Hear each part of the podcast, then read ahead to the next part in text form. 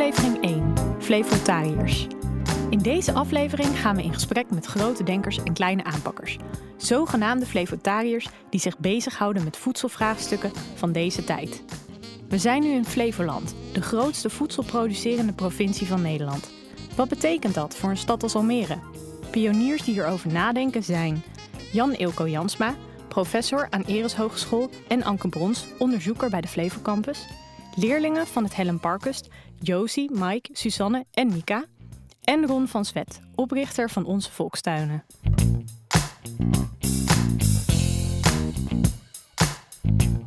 Jan Ilko verbindt onderzoekers uit Wageningen en Delft aan Almere. Want de stad biedt ruimte als Living Lab. Onder de naam Flevo Campus brengen zij in kaart wat er allemaal mogelijk is. En ze brengen deze informatie naar de consument.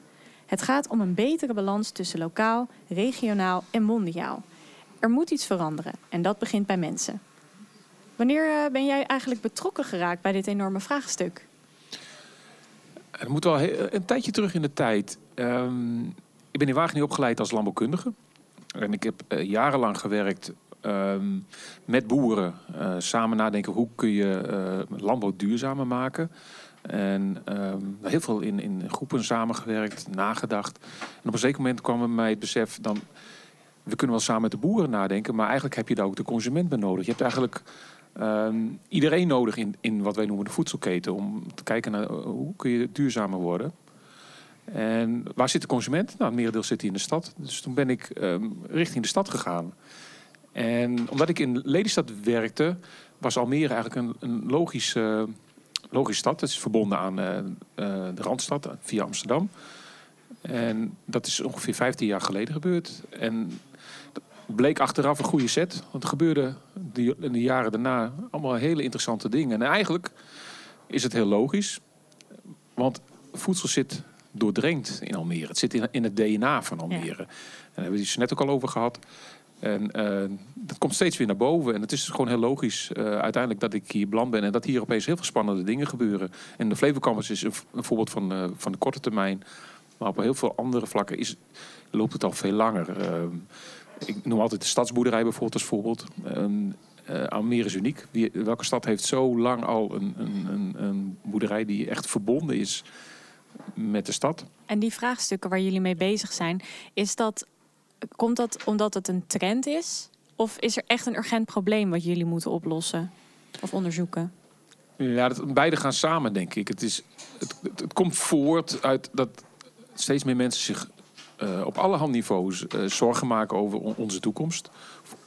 Voedselconsumptie drukt natuurlijk drukt heel zwaar op uh, het milieu, het klimaat.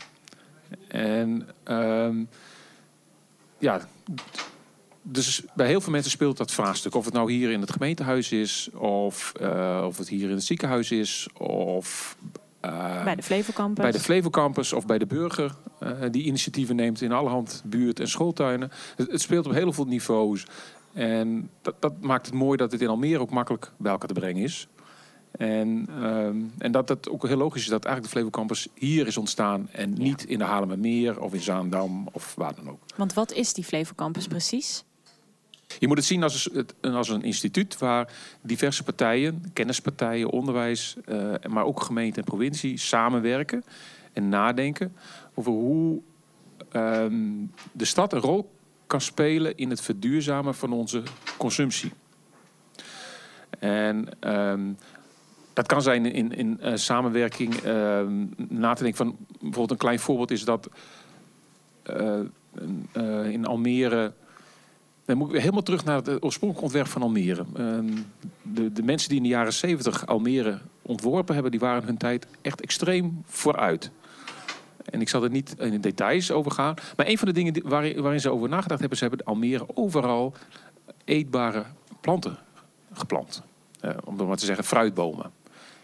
Uh, en heel veel Almere's weten dat niet meer. Dat hier gewoon in het wild kersen groeien, noten, pruimen, noem het maar op.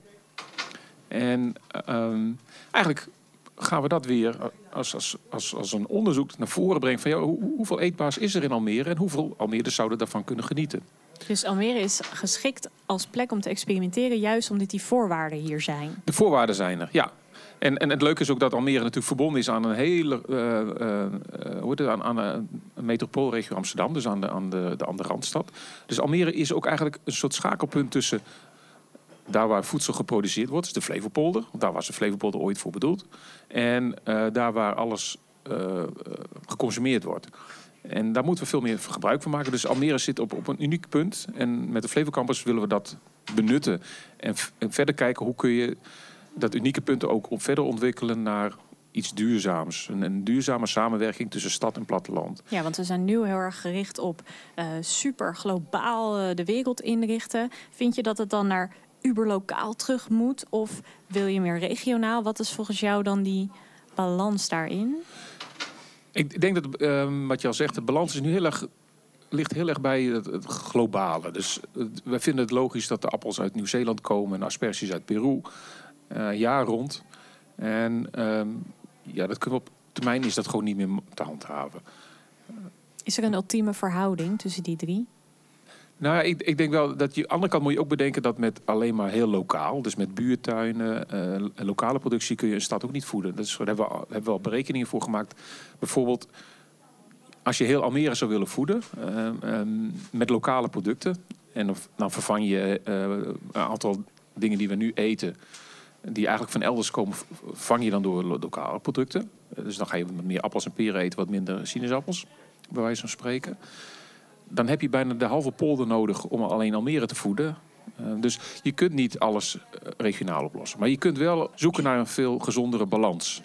Waarbij een deel, bijvoorbeeld van de verse producten, gewoon lokaal komen. En een andere producten, die haal je van ver. Ja, koffie kun je gewoon niet in Almere telen. En, en mango's ook niet.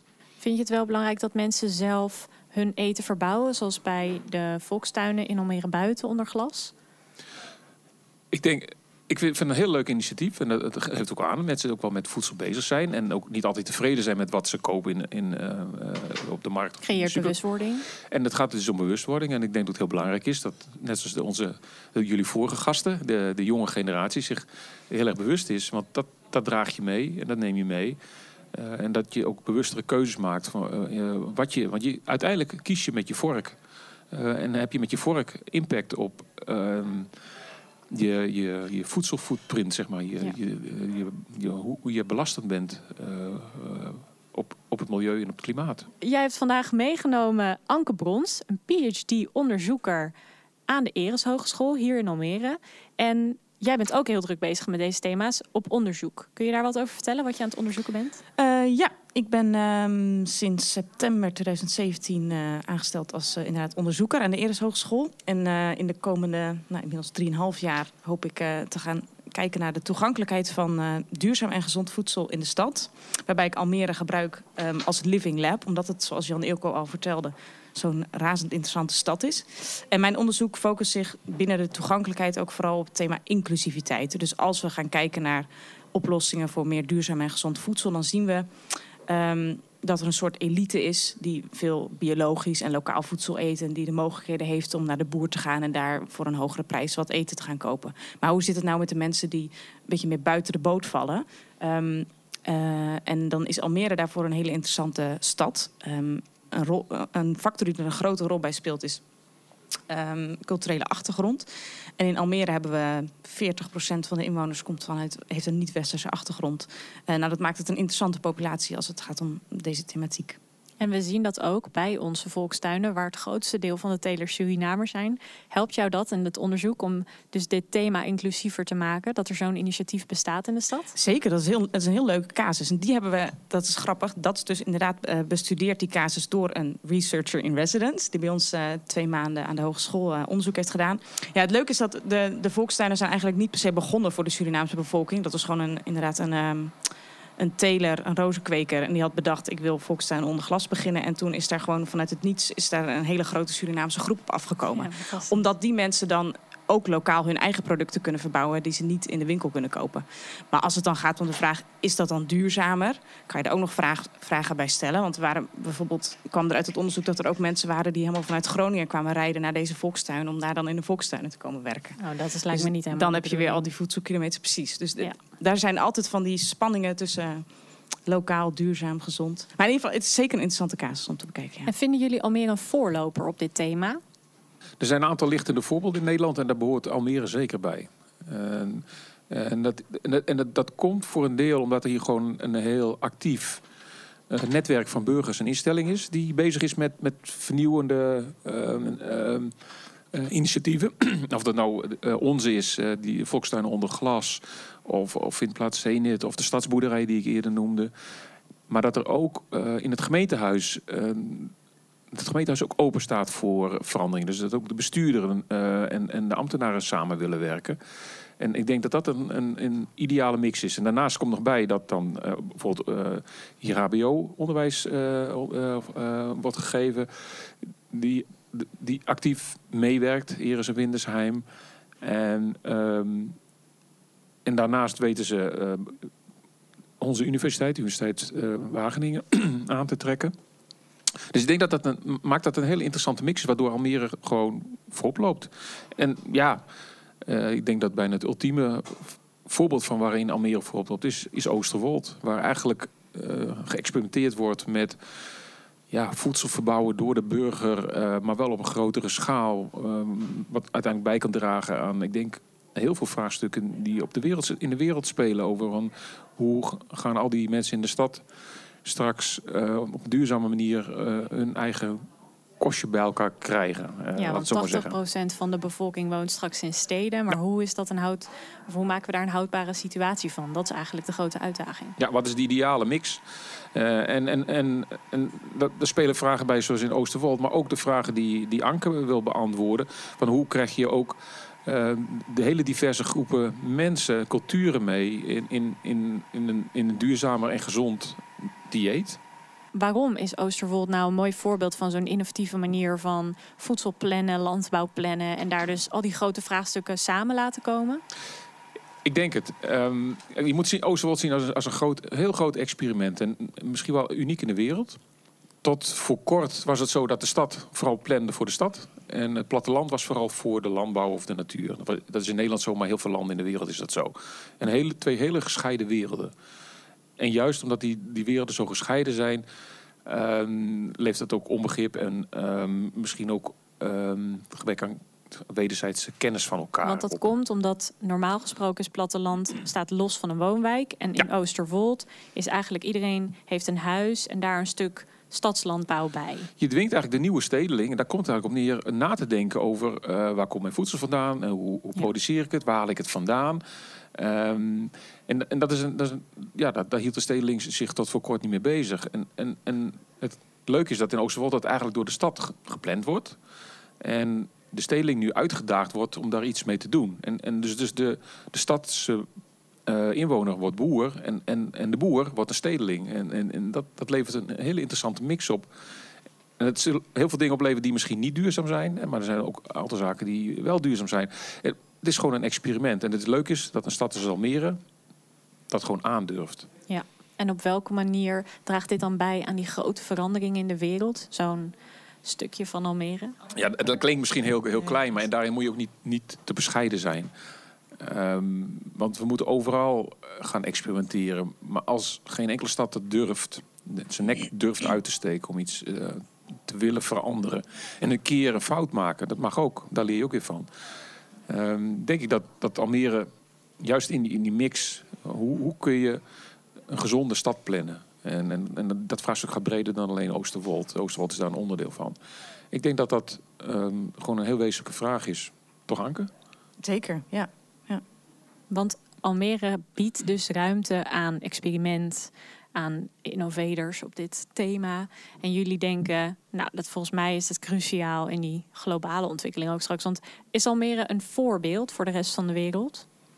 Volgens mij zie je bij, zeker bij Oosterwold, dat is, Oosterwold is ook het, thema van Jan Ilko's promotietraject. Dus ik doe een promotietraject en Jan Ilko is daar ook eh, mee bezig. Dus hij weet daar veel van af. Maar ehm, eh, volgens mij word jij geregeld eh, opgebeld en gevraagd om een interviewtje te geven voor dit of dat. Eh, buitenlandse media of mensen die langs willen komen. En dan weer een rondleiding willen krijgen door Oosterwold, omdat dat zo innovatief is en eh, een mooi voorbeeld. Dus ik denk dat Oosterwold wel misschien een soort paradepaardje is van Ja. waarin Almere voorop loopt. En, het, en het leuke is, en dan moeten we, ga ik weer even terug in de historie van Almere. Almere is nog maar 40 jaar oud. Eh, omdat ik met mijn promotieonderzoek bezig ben, verdiep ik me ook in, in de wat oudere teksten die al over Almere geschreven zijn, de oude ontwerpen. en het leuke is dat eigenlijk wat we in Oosterwald nu doen, is eigenlijk nog niet eens zo heel bijzonder. Want het stond eigenlijk al geschreven in ehm, de letteren van uh, de, de eerste ontwerpen van Almere. dus uh, toen werd er al nagedacht van hoe kunnen we een bijzondere stad maken... waarbij we burgers met groen en, en voedsel gaan verbinden. Stadsenbouw als term bestond nog niet. Dat is iets hips van de laatste vijf of tien jaar. Maar die ideeën die daar lagen, ja, die passen naadloos in, in de huidige tijd. Dus uh, dat, dat pionieren voorop lopen met voedsel en groen... Um, ja, zit eigenlijk, wat ik al zei, in het DNA van Almere uh, verankerd. En dat komt, elke keer komt het weer boven. En dat moet je vooral ook zo laten doen. En straks dan hebben we hier in Almere al die fantastische initiatieven. En er wordt hier heel veel verbouwd. En iedereen is er bewust van. En dan, wat gaan we dan met al dat voedsel en al die kennis doen? Hebben we een speciale rol in deze regio? Wat zien, hoe zien jullie de toekomst van Almere als schakelpunt in de regio? Nou, ik zie hier op verschillende niveaus, denk ik. Ik denk bijvoorbeeld wat je noemde al eerder, de, de, Flevo Campus, dat, dat instituut. Het is ook een, een, manier om heel veel te leren van de stad. De stad is ook een soort, soort we zien het als een soort laboratorium voor, voor wetenschappers uit Wageningen, Delft en verder weg. En dan gaan we natuurlijk uitdragen wat de lessen die we leren. Dat gaan we delen met andere collega-wetenschappers en uh, beleidsmakers en, en, en burgers. Um, en op een heel, hele lokale schaal, denk ik, wordt, wordt ook geleerd mensen. Als, als je met, iedere dag met eten bezig bent, en of het nou verbouwen is of koken, um, ja, daar leer je ook weer van. Hè. Je, je, je, je, je praktijk, hoe je met eten omgaat, zal misschien langzaam veranderen. Dus op, op een hele kleine schaal, uh, binnen de stad, maar ook naar buiten toe, uh, zie ik heel veel mogelijkheden voor verandering. En ehm, ja, dat kunnen we met z'n allen uitdragen. Laten we ook daar trots op zijn als inwoner van Almere. En Almere buiten, zoals ik iets buiten Almere woont. En wat komt er nu aan met de Flevo Campus? Want jullie zijn dus bezig met die onderzoeken, maar doen jullie ook dingen die, um, waar de gewone burger of studenten of ondernemers naartoe kunnen gaan om aan te haken op dit thema? Nou, ik denk een heel veel, een mooi voorbeeld is waar, waar Anke uh, afgelopen half jaar ook hard aan gewerkt heeft, is het, uh, het verhaal van de ui. Ja, project Ui, Ui in Huis, zoals ze dat noemden. Uh, dat is inderdaad ook mede met, door de Flevo Campus volgens mij gesponsord. Um, en um, ja, dat was een opdracht vanuit de uiensector. Dus vanuit de agrofood cluster van de provincie Flevoland. Dus het was breder dan alleen Almere. En die hadden interesse om te kijken van um, hoe kunnen we nou ja, wat, wat zijn eigenlijk de consumptiepatronen van mensen rondom de ui? Want ui wordt echt eh, enorm veel geproduceerd in Flevoland. Maar 90% van de uien die worden geproduceerd in Flevoland, die gaan naar de rest van de wereld. Om hoeveel uien gaat dat dan? Want heel veel, wat is heel veel? Ja, dat is een goede vraag. Ik weet de exacte cijfers eerlijk gezegd niet, maar ja, het, echt, het is ongelooflijk veel. Heel ja, veel. Het dus. is echt in de, in de wereldmarkt is Nederland volgens mij op nummer drie of zo. Als het gaat om uh, China en India heb je dan. En dan heb je volgens mij Nederland. Dus wow. het is echt bizar veel. Dat is echt veel. Het is heel ja, om even veel. een beeld te geven ja, natuurlijk. Ja, ja, ja, ja, Nee, ik was in een van de. Ik was ook even op bezoek bij een van de uh, uienproducenten. En die had daar één schuur, een van zijn drie schuren. En er zijn nou met, deze, met deze ene schuur kan je heel Nederland al een maand voeden. Dus dat, dat was, en dat was maar een momentopname, ja. zeg maar. Dus dat als voorbeeld. Um, en dus dat was dan vanuit de uiensector die opdracht. Dan hebben wij bij ons bij de Eres Hogeschool hebben we daar twee studentengroepen van de studie Biologie, Voeding en Gezondheid. Die hebben daar dan onderzoek naar gedaan. Dus die zijn één groepje is langs de deuren gegaan met vragenlijsten. En de andere groep die heeft, um, is bij mensen aan tafel gegaan. Um, en dat was eerst een beetje wennen. Van, uh, de studenten vonden dat een beetje spannend. En uh, mensen zoeken was ook niet altijd makkelijk. En het idee was dat we dan een brede diversiteit aan culturen aan tafel kregen. Uh, en dat er dan iets werd gekookt met de ui. Een typisch gerecht met de ui. Nou, we hebben twintig verschillende gerechten gekregen ook echt. Dus dat is leuk om te zien. En ook verschillende manieren van eten. Soms met z'n allen op één bord, soms op de grond, soms aan tafel.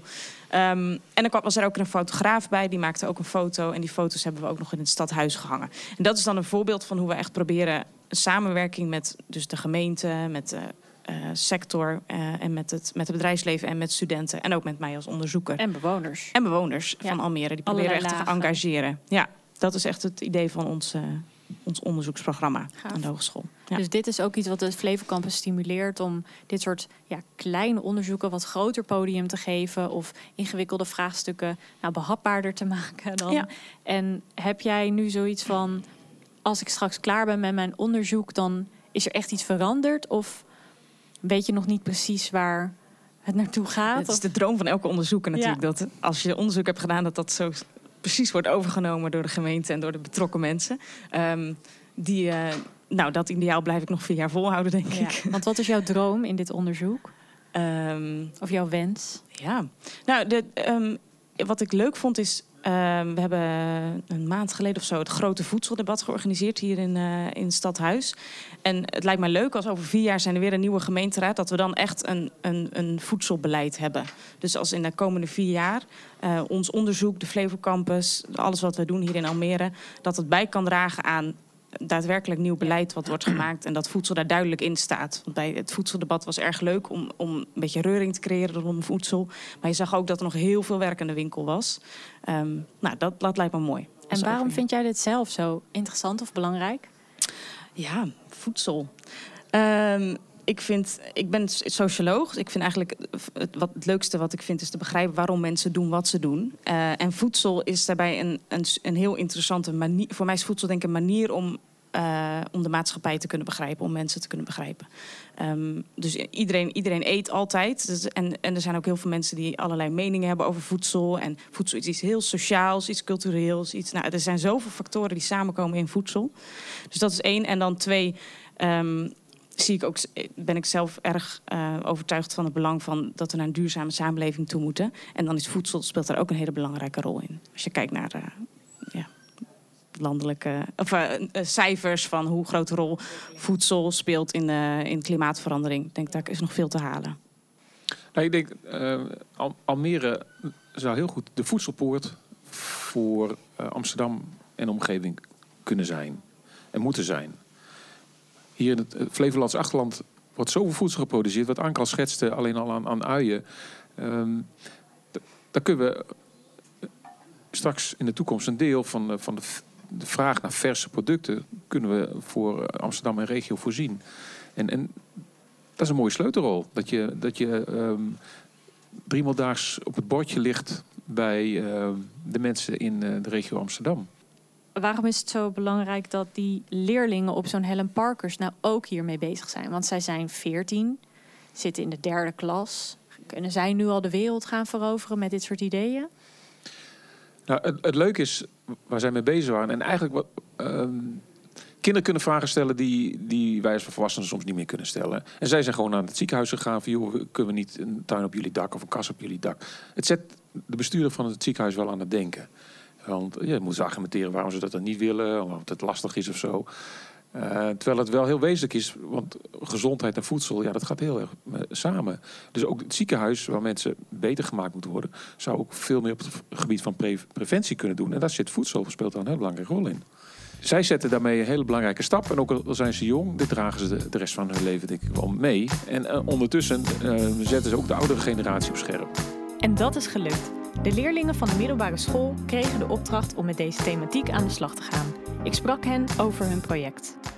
Jullie zitten op het Helen Parkers, dat is een middelbare school hier in Almere, maar jullie studeren technasium. Wat is dat? Dat is eigenlijk gewoon VWO, alleen dan in plaats van dat we um, Grieks en Latijn krijgen, zoals bij gymnasium, krijgen wij onderzoeken en ontwerpen. En daarin hebben we dus problemen en projecten en die moeten we oplossen. En wat houdt dat vak precies in? Nou, we krijgen dus een opdrachtgever en die heeft een probleem met iets. En wij maken dan een groepje, zeg maar. En dan moeten we een oplossing bedenken voor dat probleem door vooronderzoek te doen en ja, denken en prototypen bouwen en dat soort dingen. En kunnen jullie een voorbeeld geven van zo'n project? Want ik heb gehoord dat jullie met een heel gaaf iets bezig zijn geweest, een heel gaaf experiment. Kunnen jullie daar wat over vertellen? Nou, dit project was dus uh, het, dat je Almere zelfvoorzienend moest maken. En dan begin je met vooronderzoeken doen. Dus wat zijn manieren om voedsel te produceren? Welke ruimte hebben we en hoe kunnen we dat allemaal gebruiken? Vervolgens moet je met ideeën eigenlijk aankomen. Dus wat zijn vernieuwende manieren en inderdaad hoe wil je het precies inrichten? En uiteindelijk met een prototype kan dan bijvoorbeeld een maquette zijn waarop je laat zien uh, hoe je alles wil inrichten. Of dus het vernieuwende idee. En weten jullie ook waarom het hier gebeurt? Waarom gebeurt het hier in Almere? Uh, denk vooral vanwege de Floriade ook wel. En omdat Almere een vrij nieuwe stad is, kunnen we het hier nog redelijk goed alles inrichten en wat dan ook. Terwijl als je dat bij een veel oudere stad zou doen, dan zou je veel meer werk er eigenlijk aan hebben. En het zou de stad ook volledig veranderen. Ja. Terwijl het altijd al zo'n icoon was van... En dan wordt het nu veranderd en dat vinden mensen vaak niet leuk. Nee, het hoort, en het hoort echt bij Flevoland, hè, die voedselproductie. En jullie zijn toen onderzoek gaan doen. En toen, wat kwam er toen op jullie pad? Nou, ehm, er zijn twee mensen uit ons groepje die zijn naar eh, de slaaffabriek geweest. En de andere twee gingen naar een ehm, presentatie van de Floriade, wat daar ging gebeuren en zo. Dus we hebben meer geleerd over de Floriade en wat precies gaat gebeuren en zo. En we hebben een stukje gezien. En ehm, wat van de plannen gehoord. En daarna zijn we, toen we terugkwamen, hebben we alle informatie op een rijtje gezet en hebben we onderzoek gedaan. En we hebben dus allemaal nieuwe innovatieve manieren eh, onderzocht die er bestaan om voedsel te verbouwen. En eh, dat was best wel leerzaam. En we hebben die dingen een beetje gecombineerd en zitten kijken. En toen kwam ons idee er eigenlijk uiteindelijk uit. Want wat was het probleem dat je moest oplossen? Uh, we moesten de voedselproductie in um, Almere helemaal zelfvoorzienend maken. En we hadden een stukje van Almere gekregen. En dat moesten we dus, alle mensen in dat stuk moesten we voorzien van voedsel. En wel het ziekenhuis. Dus. Het Flevo ziekenhuis Ja. in Almere. En wat was daar de grootste uitdaging bij? We hadden niet echt. We konden het dak van het ziekenhuis niet gebruiken. En we konden de tuintjes die ze hadden niet gebruiken. En ehm, we moesten dus met de boulevard en het weerwater werken. En wat kwam je toen tegen? Want dan moet je op het water iets gaan bouwen. En wat gebeurt er dan in het plan? Moet je alles dan veranderen? Want waarschijnlijk dachten jullie, ja, we zetten gewoon een tuin op het dak en dan is het opgelost. Nou, dat was wel het eerste idee. Maar toen we met het uh, Flevo ziekenhuis contact hadden gehad, kwamen we erachter dat dat niet ging lukken. Dus toen moesten we wat andere manieren verzinnen. Maar een tuin op het dak was ook niet heel erg innovatief geweest. Dus het is erg wel handig dat dat niet gebeurd is. Dat jullie eigenlijk beperkt waren door Ja. hun probleem. En hoe is- zag die oplossing er uiteindelijk uit? Nou, wat we willen doen is vooral het water gebruiken. En je hebt een soort klein piertje of steigertje eh, bij Esplanade. En we wilden vanaf daar soort stangen ehm, eraan maken. En dan tot een ander punt waar we ook een soort steigertje wilden maken. En dan kunnen we soort piepschuimen bakken erop zetten. En in die piepschuimen bakken kun je dan planten eh, laten groeien. Maar die planten krijgen water en voedingsstoffen van het water. Eh, we hebben een growpot gemaakt en die eh, staat dan op het water. Vanaf de steiger leggen we eh, hele lange buizen neer. En daarop komen dan piepschuimen bakken waar planten in kunnen. En die staan dan allemaal achter elkaar op het water. En daarin komt door het glas dat erop zit, ko- komt er warmte bij. En als zou het water bevriezen, dan smelt het zeg maar eronder al. En die buizen houden het ook warm. Het wordt elke dag zeg maar, een stukje opgeschoven. Dus er kan ook elke dag een nieuwe plant bij. En het hangt heel erg af van hoe snel ze groeien. Maar we kunnen dus pers- bijvoorbeeld verschillende banen met verschillende soorten groenten. Dus in de ene baan bijvoorbeeld sla en andere tomaten. En de bakken kunnen ook van hoogte verschillen en breedte. Ligt eraan wat voor plant het is. Dus het is eh, heel erg aanpasbaar aan de groenten. Of Want is dit een, nou een nieuwe variant van vertical farming? Nou, het is niet echt bepaald vertical farming. Het is altijd een mogelijkheid dat je het natuurlijk gaat stapelen. Maar het is vooral gebruik maken van andere ruimtes. In plaats van in de hoogte gaan, gaan we nu op het water. Vinden jullie dat het is geslaagd? veel mensen waren best wel enthousiast. Vooral de opdrachtgevers en jullie. dus het is wel een beetje onder de aandacht gekomen en zo. Dus dat is wel positief. En als je dit morgen nou echt zou kunnen bouwen, zouden jullie het dan doen? Ik denk het wel, ja, zeker. Het is gewoon, een, ik vind het zelf een goed idee. Als iemand anders dat had bedacht, was ik ook echt van, oh, dat is best wel, eh, best wel chill. Niet alleen kinderen, maar ook ondernemers kijken op een innovatieve manier naar de ruimte binnen dit thema. Want wie is die flevotariër nou eigenlijk? En is zelf voedsel verbouwen echt zo makkelijk? Ik vroeg het aan Ron van Zwet. Hij was een grote rozenkweker voor de wereldmarkt en zocht een betaalbare plek om uit te breiden. Hij kwam uit in Almere. Maar na een tijd ging hij failliet door de crisis en hoge energieprijzen. De kas bleef over en zijn motivatie om te ondernemen ook. Na een aantal experimenten kwam hij op het idee van de volkstuinen. Stukjes grond beschikbaar gemaakt om je eigen voedsel op te verbouwen, maar dan in een kas. Na enig onderzoek is Ron gewoon begonnen. Werd het goed ontvangen? Zeker. Er is inmiddels plek voor meer dan 300 volkstuintjes. Ik denk dat dit is niet alleen een hele bijzondere plek, maar ehm, jij bent volgens mij ook een bijzondere man, want jij bent best wel rebels begonnen. Ja, ik, had, eh, ik wilde een nieuw initiatief opstarten om wat te kunnen kweken in een kas. Hiervoor was ik rozenkweker.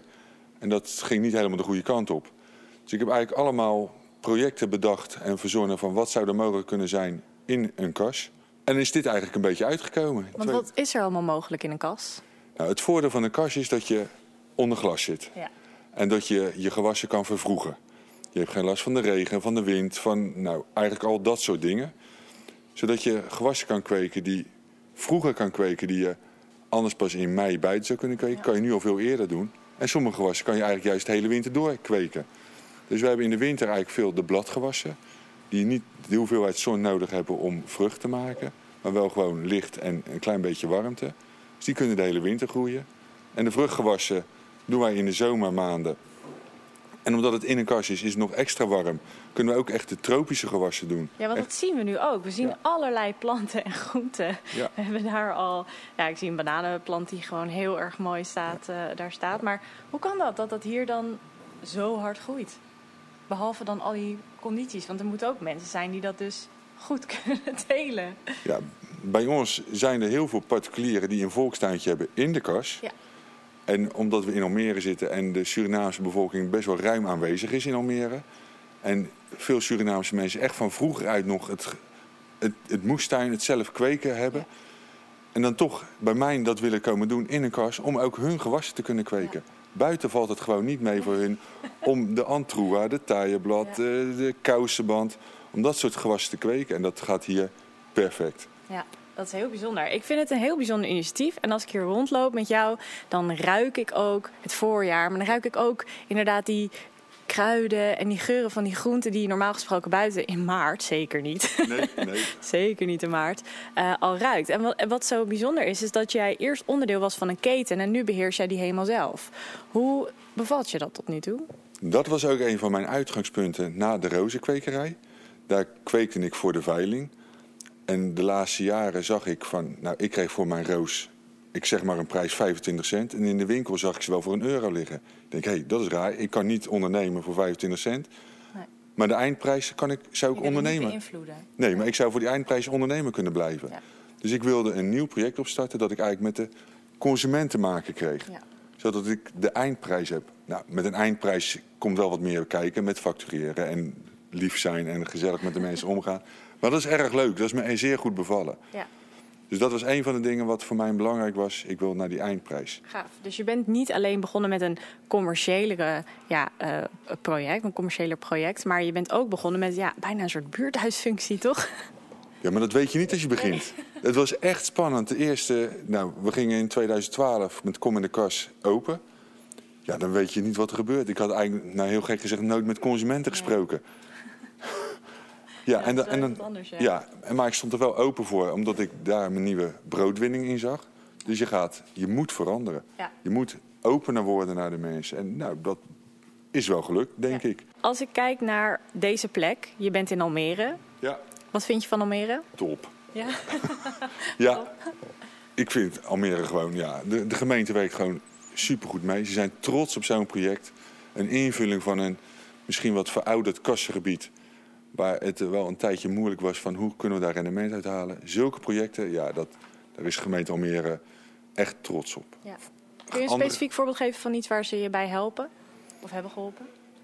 Nou, in ieder geval zeker niet met geld. Want dat vind ik ook, dat wil ik niet. Een nieuw project moet op zichzelf goed kunnen functioneren. Wat voor mij belangrijk was, dat ze een stukje uitdraging doen ook naar de burgers. Ja. Me het niet moeilijk maken. Nee, nee, nee. Want het is best wel, ja, wat gaat er gebeuren? Maak het me niet in het begin moeilijk en we komen er achteraf wel uit. Ja, Gaan we dingen... om te experimenteren. Ja, ja. En natuurlijk ook met mijn besef van doe geen domme dingen. Je weet, ja, domme dingen moet je niet doen. Maar in overwegend en acceptabel moet je een kans kunnen krijgen. Ja, en je kreeg ook de ruimte om dus je verhaal te vertellen in deze stad. Want niemand die gaat googlen, ik zoek een, een volkstuin in een kas. hoe, werd jij dan bekender? En hoe kan het dat het hier nu helemaal stampvol zit?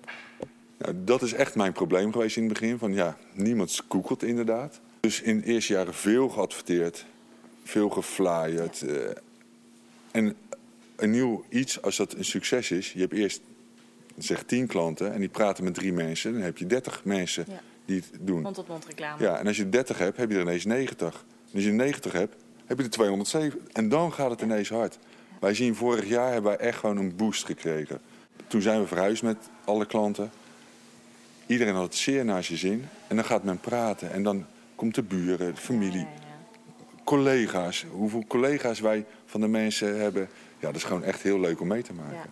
Ja. Dat kun je van tevoren natuurlijk niet in een businessplan schrijven. Nee. We gaan mensen betrekken, we gaan een hele bijzondere plek creëren. Dat, dat kun je van tevoren nooit bedenken. En dat is je wel gelukt volgens mij.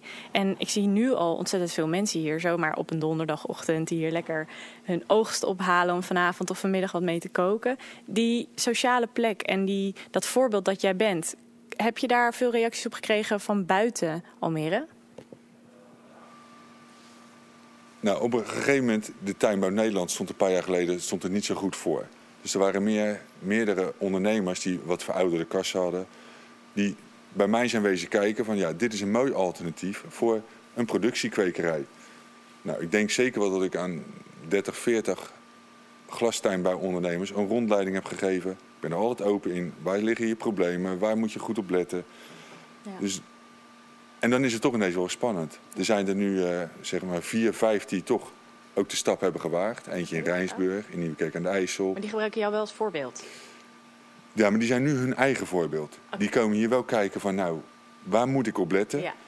Wat ik heel interessant vind en waar we ook met Jan Ilko over praten, is dat mensen steeds dichter bij hun voedsel komen te staan. Dus Ja. steeds beter begrijpen waar komt mijn eten vandaan. Het komt niet uit een fabriek, het komt van het land. Heb jij daar ook nog een, een rol in met kennis delen? Ja, erg leuk. We doen schooltuintjes. Oh, oké, gaaf.